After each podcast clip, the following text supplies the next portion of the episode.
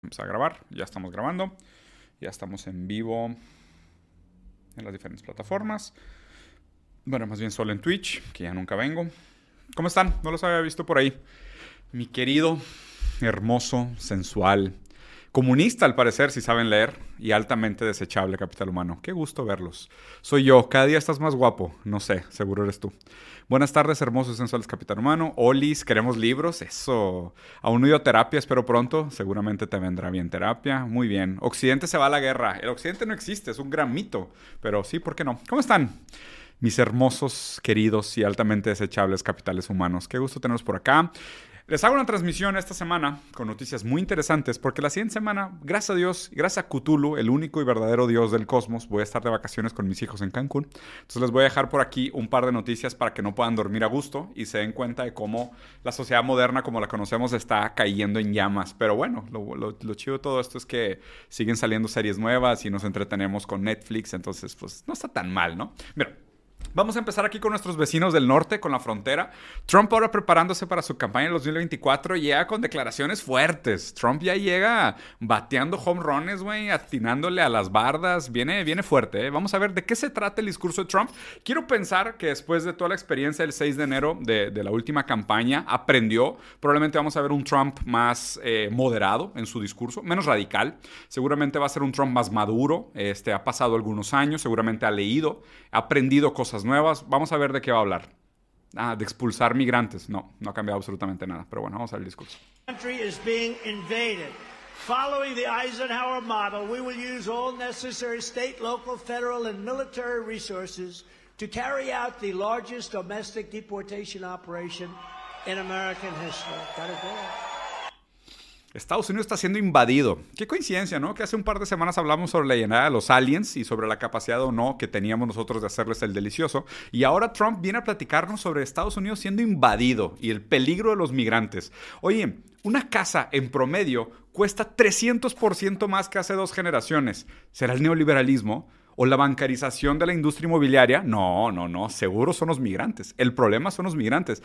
oye, el salario mínimo está estancado. Ya no hay posibilidad de movilidad social. ¿Será problema del neoliberalismo y el hecho de que las ganancias estén quedando en las manos de unos pocos billonarios? No, no, no, no, no. Seguramente el problema son los migrantes. Lo bueno es que Trump es bastante creativo en repetir el mismo argumento para absolutamente solucionar todos los problemas de Estados Unidos. ¿Hay un problema? Son los migrantes. Gotta do it. And I will use Title 42 to end the child trafficking crisis by returning trafficked children to their families in their home countries immediately. También habla de un de un éxodo gigantesco de migrantes. Y digo, la verdad es que este, pensándolo así, yo estoy parcialmente de acuerdo en sacar los migrantes de Estados Unidos, empezando por los que llegaron de Inglaterra. Esos serían los primeros migrantes que deberían de sacar a la fregada de Estados Unidos. ¿Qué tal si le regresamos la tierra a los cherokees, a, los, a todos los indios autóctonas de la tierra y sacamos a todos los migrantes? Aquí pudiera ser que estoy de acuerdo con Trump. Simplemente estoy siendo más radical que Trump en su propia lógica, de sacar a los migrantes, ¿no? Porque ellos se ven así, se voltean a ver entre ellos así muy blancos, anglosajones, con triple papada y sus pelucas blancas con rollitos que parecen tupés y dicen, hay que sacar a los migrantes. De que, papi, tú eres un migrante, güey. Tú cuando llegaste aquí, esta tierra ya tenía dueño, ¿se te olvida o qué? Tendemos a tener una memoria muy selectiva para olvidar la apropiación originaria que sean de las tierras. Entonces cuando se habla de los migrantes, siempre hay que pensar en un sentido histórico, o sea, porque hay migrantes que son específicamente un periodo de tiempo. Pero para que vean que este discurso, más allá de ser un discurso vacío que busca encontrar un enemigo como un chivo expiatorio al cual adjudicar todos los males de la nación, realmente lo que dice Trump puede tener repercusiones muy peligrosas como un tipo de mito que alimenta a la, fogata de la xenofobia y el miedo al otro que existe en Estados Unidos. Si los americanos de por sí, aún los que son de segunda generación como latinos y migrantes, le tienen miedo a los migrantes de primera generación o recién llegados porque les quitan los empleos, las oportunidades, aumentan el costo de vida, esto puede producir de verdad situaciones nefastas en la realidad. ¿Quieren ver? Vean este ejemplo.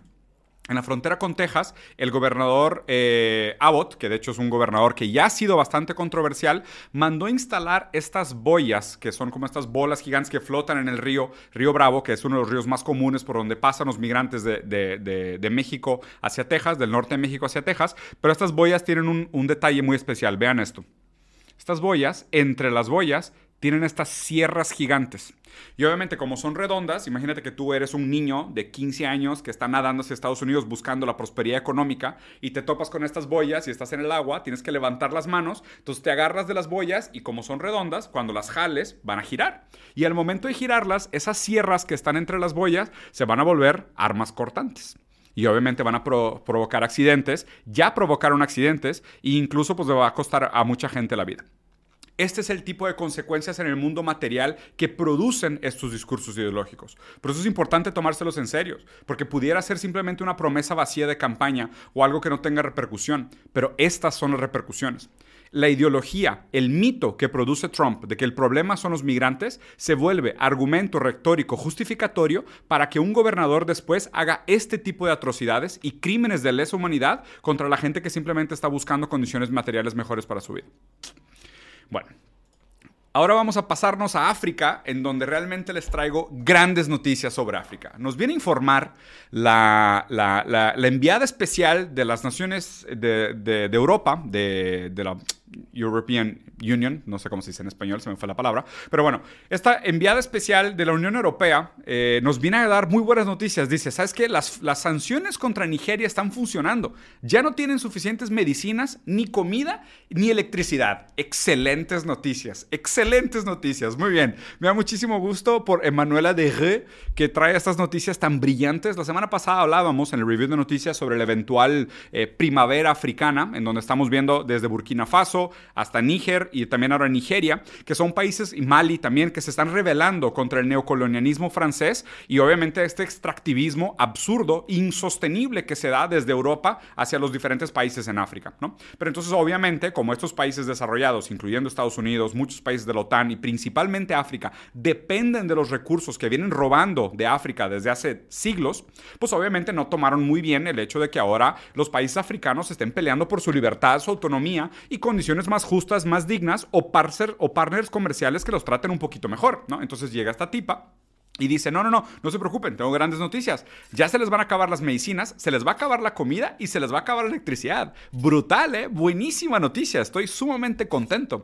Y para continuar con grandes mujeres que son un ejemplo de bondad y empatía en el mundo, esta es Victoria Nuland, que es la secretaria, subsecretaria del Departamento de Estado de Estados Unidos, que acaba de visitar Níger y obviamente fue a negociar con ellos de una manera muy dura para que reinstituyan el presidentucho que estaba antes y aparen su golpe militar en busca de una sociedad descolonizada, por decirlo así para que vean el track record que tiene esta señora y cómo es realmente, aunque la vean aquí como tu tía, que es muy buena para hacer galletas de doble chocolate chip, realmente es un jinete del apocalipsis. Ella del 2003 al 2005 fue asesora de Cheney en la invasión de Irak. Del 2005 al 2008 fue embajadora de la OTAN en la ocupación de Afganistán. Y en 2013 al 2017 su tercer Oscar fue secretaria de Asuntos Europeos durante el golpe que se dio en Ucrania. Entonces aquí, para que vean realmente que no, la inclusión de géneros en altos puestos de poder no necesariamente una postura subversivo revolucionaria. Y vean estos dos jinetes del apocalipsis que nos traen historias de miseria sobre lo que está sucediendo en África.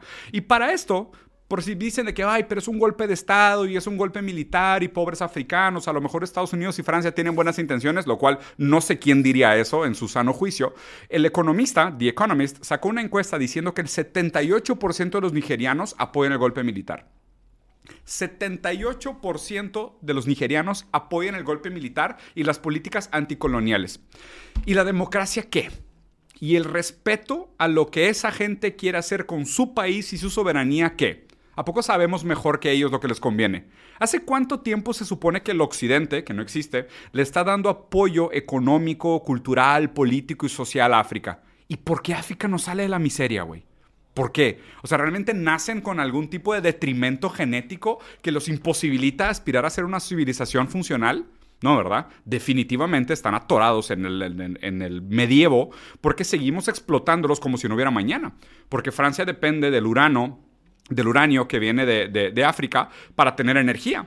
Y obviamente dependemos del cobalto de Congo para hacer nuestros celulares y dependemos de que la materia prima esté sumamente barata. ¿Para qué? Para mantener altas las ganancias de los dueños de las empresas y los capitalistas, ¿no?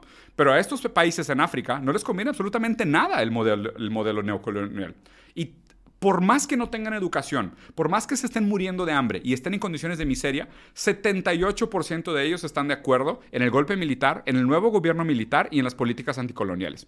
Y por si no recuerdan por qué existe tanto odio por parte de África con con, Europa y otros países desarrollados. Además, ahorita lo que está haciendo Estados Unidos, la OTAN y, Francia específicamente es que ya están haciendo movimientos bélicos, están moviendo tropas en el espacio activo, en el espacio aéreo de África, ¿no? Y aquí pues obviamente ya estamos viendo cómo se está denunciando en diferentes lugares el hecho de que las, tropas africanas, tanto locales que, que, lo hacen a través de OWANS y también a través de las tropas eh, francesas que están en territorio africano, están empezando a hacer movimientos militares. Esto puede escalar muy rápidamente a ser un conflicto de pequeños golpes en pequeños países a ser un gran conflicto africano. Porque además muchos países ya declararon su solidaridad con Níger y dijeron que si alguien hace algo contra Níger o contra Nigeria, tanto Mali como Burkina Faso también van a activar sus fuerzas armadas para defender a sus países vecinos. Y esto puede escalar. Y oye, ¿qué implica ahora que Francia, el país poderoso, esté entrando con su ejército y oprimiendo a los países débiles en África. ¿Dónde está la gente esa que tiene como una banderita de Ucrania en su perfil de Twitter diciendo de que no, Rusia malo porque invadió Ucrania? No los veo, no los veo en la calle saliendo a defender, a, defender Nigeria y, Níger. ¿Por qué? ¿Por qué no se pone la banderita verde y blanca con verde de Nigeria? ¿Por qué no salen hacia la calle a decir de que no fueron invitados, eh, son unos brutales autoritarios invadiendo países débiles? ¿Por qué?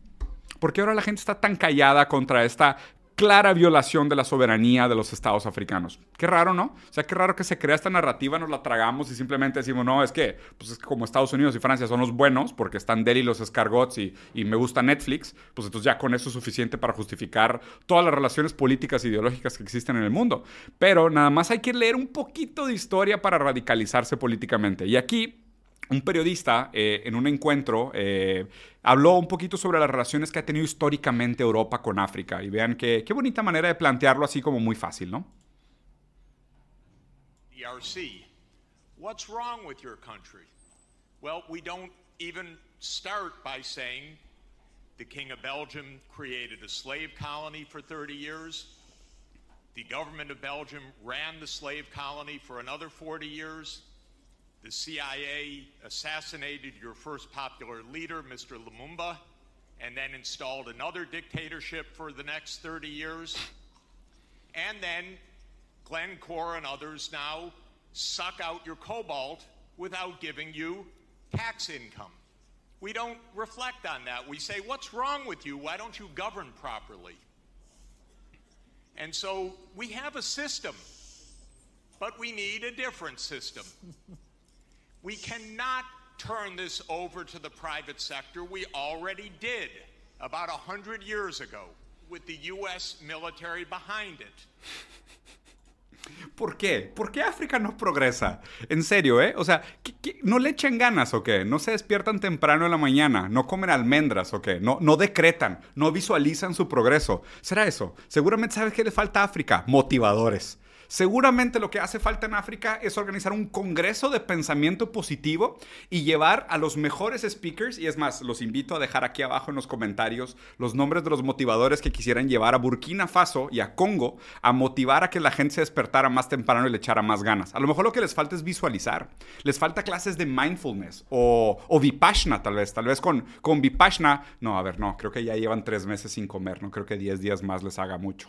Bueno, seguramente les falta motivación, ¿no? Y, a nosotros realmente nos falta mucha historia para recordar que pues llevan 100 años en condiciones de absoluta miseria objetiva entre los abusos del, rey Leopoldo de de Bélgica y después 30 años más administrado por Bélgica el tráfico de esclavos y después 40 años más en un golpe militar administrado por Estados Unidos y ahora todavía decimos es que cómo África no progresa, ¿por qué? Pues que güey, con el modelo neocolonial extractivista no hay manera de salir adelante, no hay manera de salir adelante. O sea, con el modelo actual privatizado, dominado por el ejército americano y dominado por, por, Europa y Estados Unidos, no hay manera de que salgan adelante. Lo que tenemos que buscar realmente es un cambio sistemático. Lo que están buscando ellos es realmente un cambio sistemático. A nosotros nada más nos queda que callarnos, observar y estar informados sobre la situación para no opinar desde la postura hegemónica neoliberal dominante como propagandistas, repitiendo una historia verosímil que se vende a sí misma como cierta, sino una capacidad crítica de entender la historia y sus condiciones contingentes materiales que producen las relaciones que existen hoy en día. África podría ser diferente, pero ¿por qué no lo es? Por lo que sucedió en su historia. Eso es lo importante contextualizar, lo que existe hoy como un resultado de actos anteriores de condiciones materiales anteriores. Esa es la manera crítica de ver la historia. Y no simplemente decir, ah, está naturalizado que la gente que viene de África roba y es pobre. Porque sí, porque he visto dos en la calle, entonces todos son iguales, ¿no? O sea, lo más común de un mito, de la incapacidad de tener pensamiento crítico, es naturalizar aquello que se toma por su valor de, de cara, por su valor de fase. Vemos una cosa, inmediatamente hablamos de que eso es. Pero bueno, hablando de esclavos y vender personas, vamos a Argentina a ver la presentación de Javier Milei, candidato a la presidencia por La Libertad Avanza, si no me equivoco, en Argentina. Tiene, tiene sus nombres poéticos, míticos, típicos de la derecha reaccionaria, eh, con ideas bastante narcocapitalistas, que de hecho él está a favor de la venta de órganos, está a favor de la desregularización del Estado, de la desdolarización de la economía, una persona profundamente antisoberana y anti-argentina, si me lo preguntas, está muy a favor del dólar, pero muy anti-argentina. Y aquí vemos a Milei en algo que voy a usar para explicarles qué significa un mito. ¿Cómo se constituye un mito? Digo, para empezar, ni siquiera le he puesto play y hay tres leones en la pantalla. Hay un león Miley acá arriba. Digo, siendo sinceros, el, cabello de Miley parece mucho más una rata atropellada que una melena de león, pero Está bien, vamos a suponer que hay algo ahí, ¿no? Hay un león en medio de, hecho de fuego y fuegos artificiales y hay una segunda pantalla con un tercer león arriba. claramente mi ley quiere que veamos esto pensando en leones, ¿no? Pero vamos a darle el privilegio a la duda y vamos a ver de qué se trata. Yo tuve que ver este video, fue cringe, me dolió el estómago, creo que me salió un cáncer en el páncreas, ustedes también lo van a tener que ver, lo siento mucho. Vean esto, bellísimo, la música.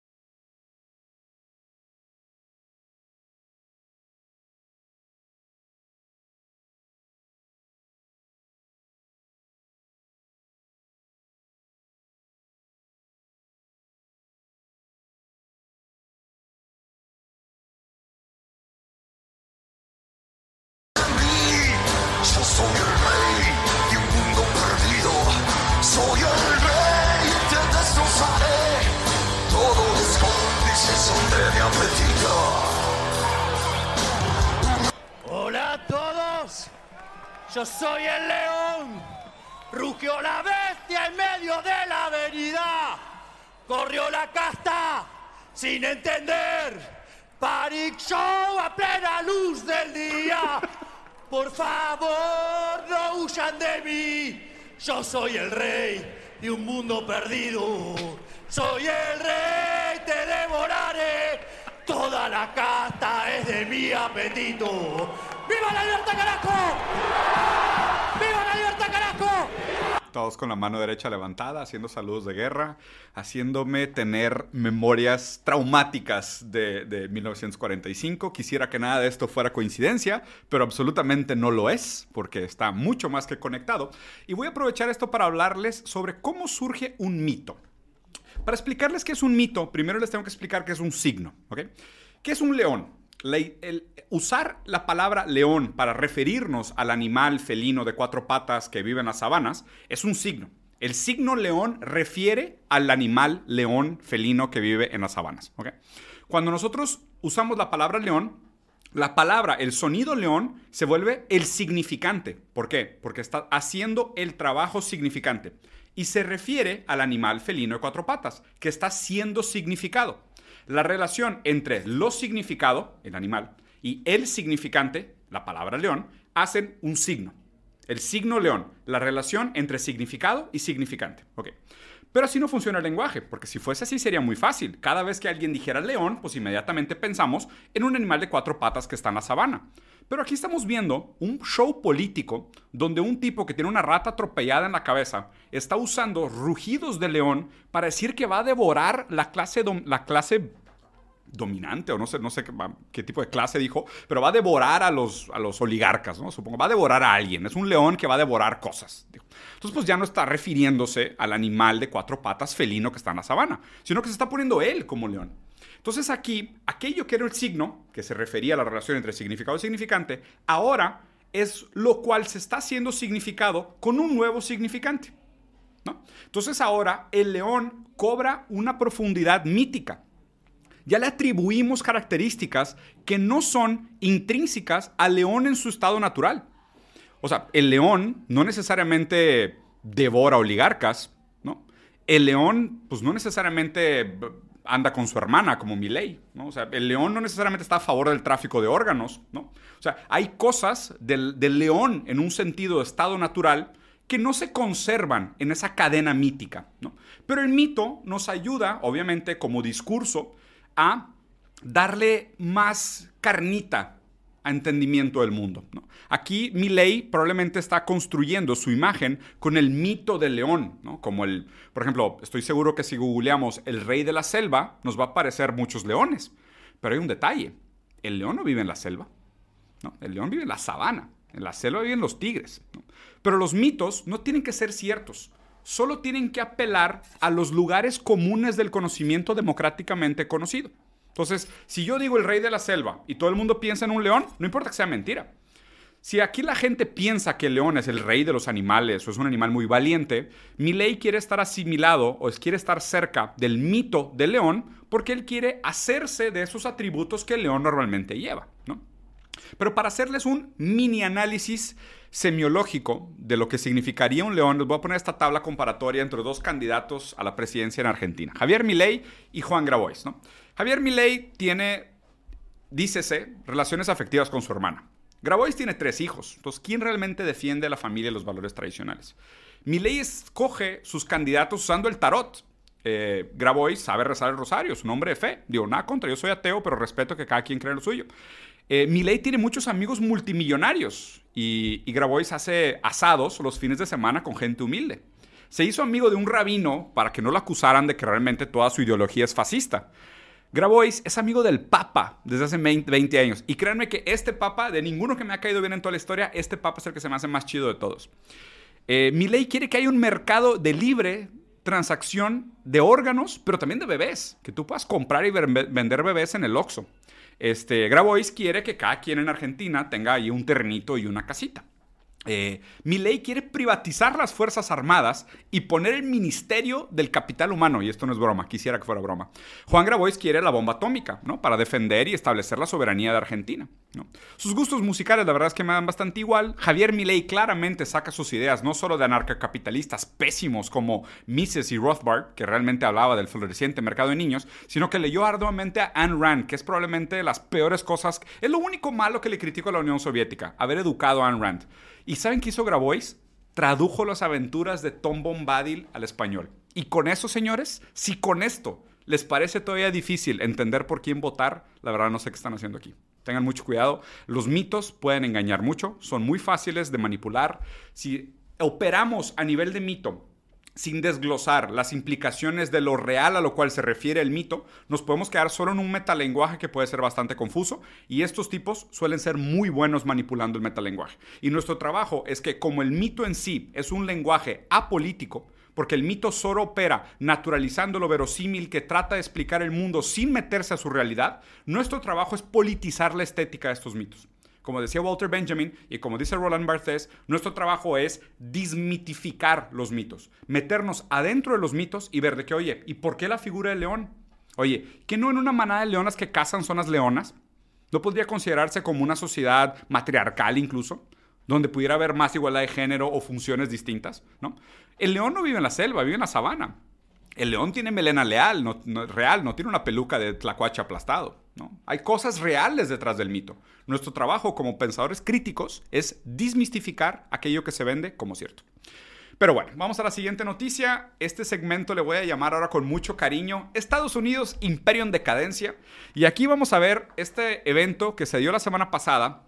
Eh, en un puerto donde unos tipos habían dejado su lancha estacionada y al dejar su lancha estacionada, este venía un barco bastante grande, como con cientos de personas, a pararse en el mismo muelle. Entonces llega este guardia de seguridad, este señor que está aquí con la playera blanca, y le dice, oigan, ¿podrían por favor mover su lanchita? Porque va a llegar un barco de verdad y mi trabajo aquí como guardia de seguridad, ni siquiera es un policía, no es un oficial, es decirles que, que, se muevan para que no vayan a chocar con el barco grandote.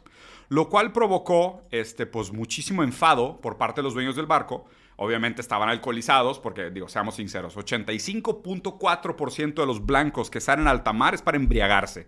Entonces estos tipos que seguramente tenían un par de cheves encima y aparte como eran más contra un guardia de seguridad con ligero sobrepeso que no tenga mucho que ver, pero probablemente habla de su capacidad de defenderse y aparte a, ah, negro, eh, pues se le fueron encima, ¿no? Lo hicieron un montoneo, ahí lo agarraron a patadas en el piso. Desde aquí se está grabando, desde el barco que está llegando, donde la verdad la mayoría de los que estaban en el barco son afroamericanos y les estaban gritando de que, eh, güey, lléguenle. Entonces poco a poco se empieza a notar como una solidaridad de raza al nivel de que ya llega gente a decirles de que, oye, ¿qué, qué están haciendo? Él está haciendo su trabajo. Otro tipo se avienta un nado libre, tipo, empezó como mariposa, luego se volvió libre porque se cansó, supongo, como de 200 metros para llegar a ayudar al guardia que estaba siendo, pues, golpeado en bolita por una serie de blancos embriagados cerca de alta mar.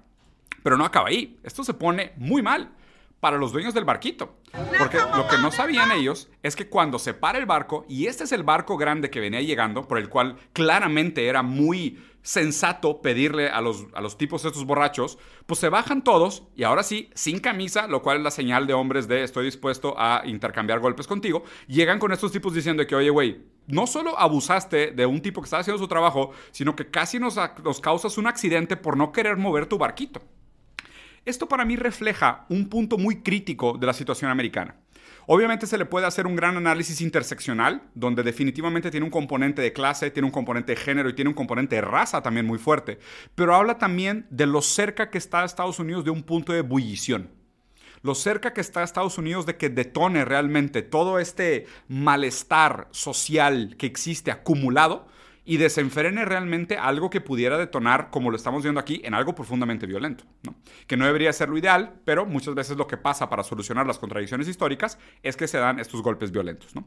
Este punto de ebullición al que me refiero en Estados Unidos se puede entender en este otros dos videos que encontré, que están bastante buenos. Primero, el de esta mamá que aquí también, yo supongo que se llama Karen, no tengo pruebas, pero tampoco tengo dudas. Y aquí Karen nos va a explicar por qué ella se siente descorazonada con el sueño americano. Lo cual, digo, para cualquier persona que está despierta, eh, no debería ser sorpresa, ¿verdad? Tienes literalmente que estar dormido para creer todavía en el sueño americano. Pero vamos a ver qué nos dice la tía Karen. Seguramente debe hacer grandes galletas de chocolate chips. Sí, tengo hambre.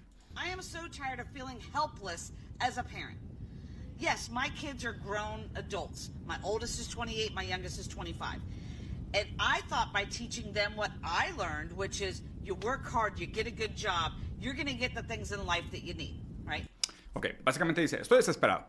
Mis dos hijas, 25 y 28, están teniendo dificultades. Y yo pensé, como mamá, que si yo les enseñaba aquellas cosas que a mí me ayudaron como joven, saldrían adelante. Porque yo salí adelante con esas cosas. Trabajo duro, esfuerzo, meritocracia. ¿no? Si yo les cuento el mito de la meritocracia, ellas van a salir adelante. Pero, ah, spoiler. Worked for me, why wouldn't it work for them? Because it doesn't. Because the world is changed. Porque no, porque el mundo ha cambiado. Básicamente todos tus tíos y tu papá que te dice, ¿cómo, mijo? Tú ya tienes 30 y todavía no tienes casa propia. Ja, ja, ja. Yo a los 28 tenía cuatro hijos y hacía carnes asadas todos los domingos. De que, papá, el mundo ha cambiado. El mundo ha cambiado. Sí, el poder adquisitivo está estancado desde hace 70 años y el costo de los inmuebles ha aumentado 300%. Es obvio que no tengo casa propia. Por las decisiones que tu generación tomó, no tengo casa propia. Pero bueno, aquí como papá o como mamá, ese dolor se siente en primera persona cuando tú ves que además de que tus hijos sí se están esforzando, sí están trabajando, sí le están echando ganas, aún así no pueden salir adelante. Ah, sorpresa. ¿Por qué? Porque el mito de la meritocracia siempre fue mentira. And now I feel like I see them struggling. And before my generation comes at me, yes, I understand struggling is a part of life. We all struggled. But there's a difference. Qué fuerte que, o sea, ya dicen, a ver, y no estoy diciendo que no sea necesario, porque sí, batallar es parte fundamental de la vida.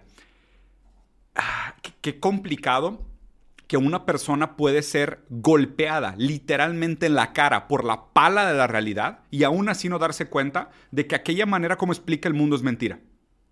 O sea, vean qué deprimente. O sea, es ver a tus hijas trabajando, estudiando, esforzándose, haciendo, tomando todas las decisiones correctas y aún así no salen adelante. Y ella, con el mundo material, dándole besitos en la frente, no es capaz de darse cuenta que su visión del mundo está verosímil. O sea, es, es, es ideológica, no es real. O sea, su versión del mundo es, ella explica el mundo como, ah, las personas que se esfuerzan tienen mejores resultados en la vida. ¿okay? El mundo material le da una cachetada y dice, no, no, si naciste rico, vas a ser rico. Si naciste pobre, las probabilidades de que te quedes pobre para siempre. Estadísticamente, eh, así es. Lo, siento mucho, pero así es. Y ella dice, no, no, no, pero es que echarle ganas es importante. De que, lo tenías tan cerca. Lo tenías tan cerca. Estabas tan cerca de la realidad y decidiste usar una explicación caduca para explicar una realidad con la cual ya ni siquiera es equivalente. Eso es lo que me deprime de la gente que está completamente ideologizada con la realidad. So we struggled and it was tough. But you know what? We made it. We knew there was a light at the end of the tunnel with our struggle. It seems like kids today, no matter how much they struggle, they just get further and further down the water into the drowning point. All right. When I was their age, I was making less than $10 an hour. And I can afford to live on my own. Now you have to be making six figure salary to get a decent, tiny little place to live. So, what the f- is going on, and how do we help them as parents? I told my son, all you have to do is work hard, go to college, or join the military like I did. Um, he went to college, got his degree, got a full time job. He moved back in with me right when he graduated from college because he said, Hey, mom, as soon as I get a job, which was within two weeks of him getting out of college, um, maybe take me two months and I'll save up enough money for me to move out. Okay, cool. It's been 10 months. He has saved almost every dime and still can't afford to live. Why are one bedroom studio apartments almost $2,000 a month? ¿Por qué los departamentos de estudio de un cuarto cuestan casi dos mil dólares al mes? Aquí Karen claramente tiene la cara de mis hijos ya están graduados, yo ya estoy entrando a la menopausia, quiero un vaso de vino blanco en mi mano. No quiero mis dos hijas de 25 y 28 durmiendo en sus cuartos hasta la fecha.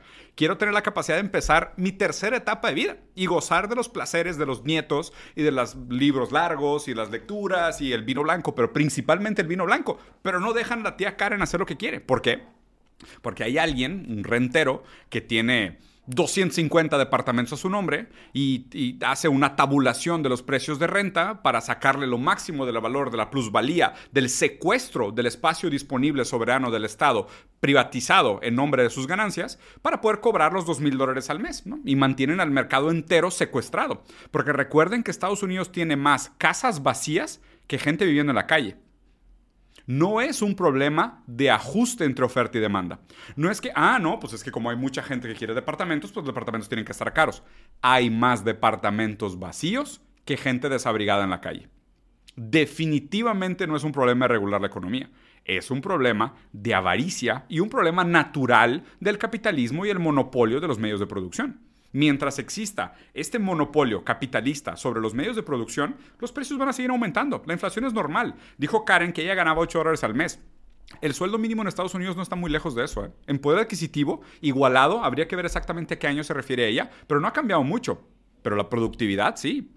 Somos 70% más productivos que los años 50 y el salario mínimo en poder adquisitivo ajustado a inflación está casi igual. Y el precio de los departamentos 300% más alto. Son tres datos que tienen que saber para darse cuenta que la economía está jodida.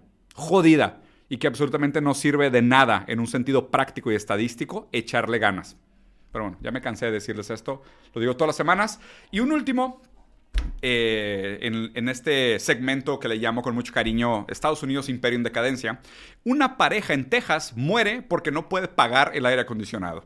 Aquí vemos una intersección grotesca entre cambio climático, fracaso económico negligencia de la tercera edad y sensacionalismo amarillista de la prensa. Todo en un fétido pastel sabor sobras de la piñata de tu niño de hace dos semanas. Guácala. Este tipo de noticias que lo único que puedo decir es guácala. ¿Y quién se hace responsable por este tipo de muertes? ¿De qué murieron, eh? Alguien me dice, cuando lleguen al hospital, ¿qué van a decir? ¿De qué murieron estos, esta pareja de señores? Murieron de a lo mejor falla respiratoria o el calor les produce un choque de calor, a lo mejor un problema cardíaco, lo que tú quieras. ¿De, qué murieron? Los mató la avaricia, los mató el capitalismo, los mató el costo de la energía, los mató el hecho de que tuvieron que decidir entre prender el clima o endeudarse. y prefirieron morir. Los mató el incremento y el hecho de que estamos en el verano más caliente de nuestra generación. Pero también piensan así, en el más fresco de nuestra historia. porque solo se va a poner peor. Échenle ganas. Yo creo que les faltó visualizarse en la mañana como, como helados de vainilla. Si se hubieran visualizado en la mañana como helados de vainilla, nada de esto hubiera sucedido. Es un problema mental. Todo eso se hubiera resuelto con la mentalidad adecuada. Pero para terminar, este, probablemente mi noticia favorita de la semana y voy a tratar de mantener mi humor sarcástico controlado. No, no es cierto, no puedo, y sobre todo en esta. Eh, al parecer los libros de la CEP traían el virus comunista y digo, jaja, el chiste es para ustedes porque yo estoy contagiado desde hace bastante tiempo. De hecho, me contagié en una fiesta con los de Migala, en donde habían cabras, licuadoras y personas de 14 diferentes nacionalidades y nadie usó protección. Desde ahí soy comunista, bastante, bastante, bastante comunista. Y como representante oficial del comunismo en México, lo cual no lo soy, pero supongo que algunos me atribuyen ese lugar, les vengo a decir con mucho dolor que no, que los libros de la CEP no son comunistas. Se los podría explicar con bromas, pero se los voy a tratar de explicar de una manera relativamente seria y teórica. Eh, para empezar, tengo que hacer el disclaimer que no he visto los libros físicamente, no he tenido acceso a ellos. Traté de investigar la mayor cantidad de páginas posibles para ver fotos de los textos y demás.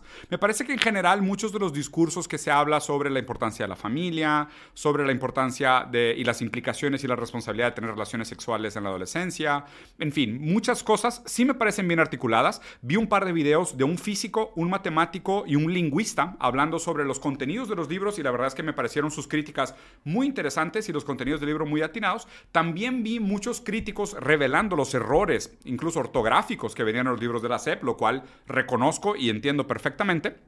Pero solo les haré el disclaimer de que no los he tenido físicamente en mano. A lo que voy con esto es que realmente no. No son comunistas los niños, los libros de la SEP, lo siento mucho. No vamos a ver eso sustituir el juramento a la bandera, por más que me parezca un gran baile. No creo que esto va a pasar en ningún momento pronto y les voy a explicar por qué. El trabajo de Marx primeramente es ontología. Marx es un trabajo filosófico, más allá de lo político y lo económico y lo, lo, social que la gente quisiera atribuirle al trabajo de Marx. Marx primero que nada hace un trabajo de ontología. Marx hace un trabajo que le podemos llamar como materialismo dialéctico. ¿A qué se refiere el materialismo dialéctico? Hay que entender a Hegel anteriormente por la dialéctica idealista y Marx lo que hace es voltear a Hegel de cabeza y dice, no, ¿sabes qué? Sí, sí hay una dialéctica que produce el movimiento de la historia, pero esa dialéctica no es una dialéctica idealista, no es la idea que se manifiesta a través de nosotros buscando la libertad y superando aquello que la limita y la, la resolución de estos antagonismos se manifiesta de una manera más pura la idea abstracta de libertad. No, es realmente el mundo material el que produce los movimientos históricos. Y no solo eso, sino que la ideología dominante de una época nada más es que el reflejo de las bases materiales que las producen. Esto es lo importante. Las superestructuras ideológicas son un reflejo de las bases materiales que las producen. Lo siento mucho, pero todavía vivimos en una etapa conocida como capitalismo. Hay algunos países que pueden estar en una etapa transitoria, ¿no? China, ahí está, Cuba, Venezuela, Corea del Norte, varios países que tienen intentos de procesos transitorios del capitalismo ser superado para llegar eventualmente al socialismo y ni se habla del comunismo, que es lo que vendría después de la superación dialéctica del socialismo para llegar al, comunismo. Vivimos en el capitalismo. Y como las relaciones materiales son capitalistas, las superestructuras ideológicas que se producen buscan reflejar o perpetuar las bases materiales. Entonces, ¿pueden ser estos libros comunistas? No, absolutamente no. En un sentido estricto marxista, no. ¿Pueden estos libros tener algunos conceptos o algunas ideas que recuerden o estén en el estacionamiento del supermercado al lado donde estaba Marx comprando huevos el domingo en la mañana? Puede ser. Ahí sí puede ser. Puede ser que sí, puede ser que algunos de estos, algunos de los contenidos del libro tengan referencias más materialistas que idealistas, por ejemplo. Y te diría, ok, bueno, si ya tiene una aproximación materialista a la historia, pues este libro ya está más cerca de una lectura dialéctica material que de una lectura tradicional liberal, hegemónica, tradicional, como la que existe hoy en día. Pero decir que estos libros son comunistas o que estos libros vienen como un virus de comunismo, no antojen, neta, neta no antojen. O sea, traigo ganas las cosas están feas, viene cambio, en semanas han pasado lo que no ha pasado en siglos. no antojen, porque luego se me antoja, me pongo de buenas, pienso que sí viene, y luego abro el libro y veo propaganda liberal. propaganda progre, ideología, una separación ontológica entre cuerpo y mente. Hazme el favor, güey. ¿Cuándo en un libro marxista vas a ver la separación ontológica entre cuerpo y mente? No, no, no, no, no. Si algo descubrí con esta controversia de los libros marxistas, comunistas de la SEP, es que la gente no tiene idea de lo que es marxismo y no tiene idea de lo que es comunismo. Y me di cuenta además que muchos profesores comentando necesitan urgente unos libros, pero urgente, urgente, urgente unos libros. Pero bueno, para terminar, no voy a ser muy largo, voy a delegar mi discurso a este tipo siempre elocuente, siempre bien informado. Y aquí me despido de ustedes, Capital Humano. Los quiero, son hermosos, son sexuales, pero también son muy, muy desechables. Entonces... ¡Viva Stalin! ¡Viva Lenin! ¡Viva la clase trabajadora! ¡Y, viva la revolución! ¡Y viva Putin también para joderte a ti!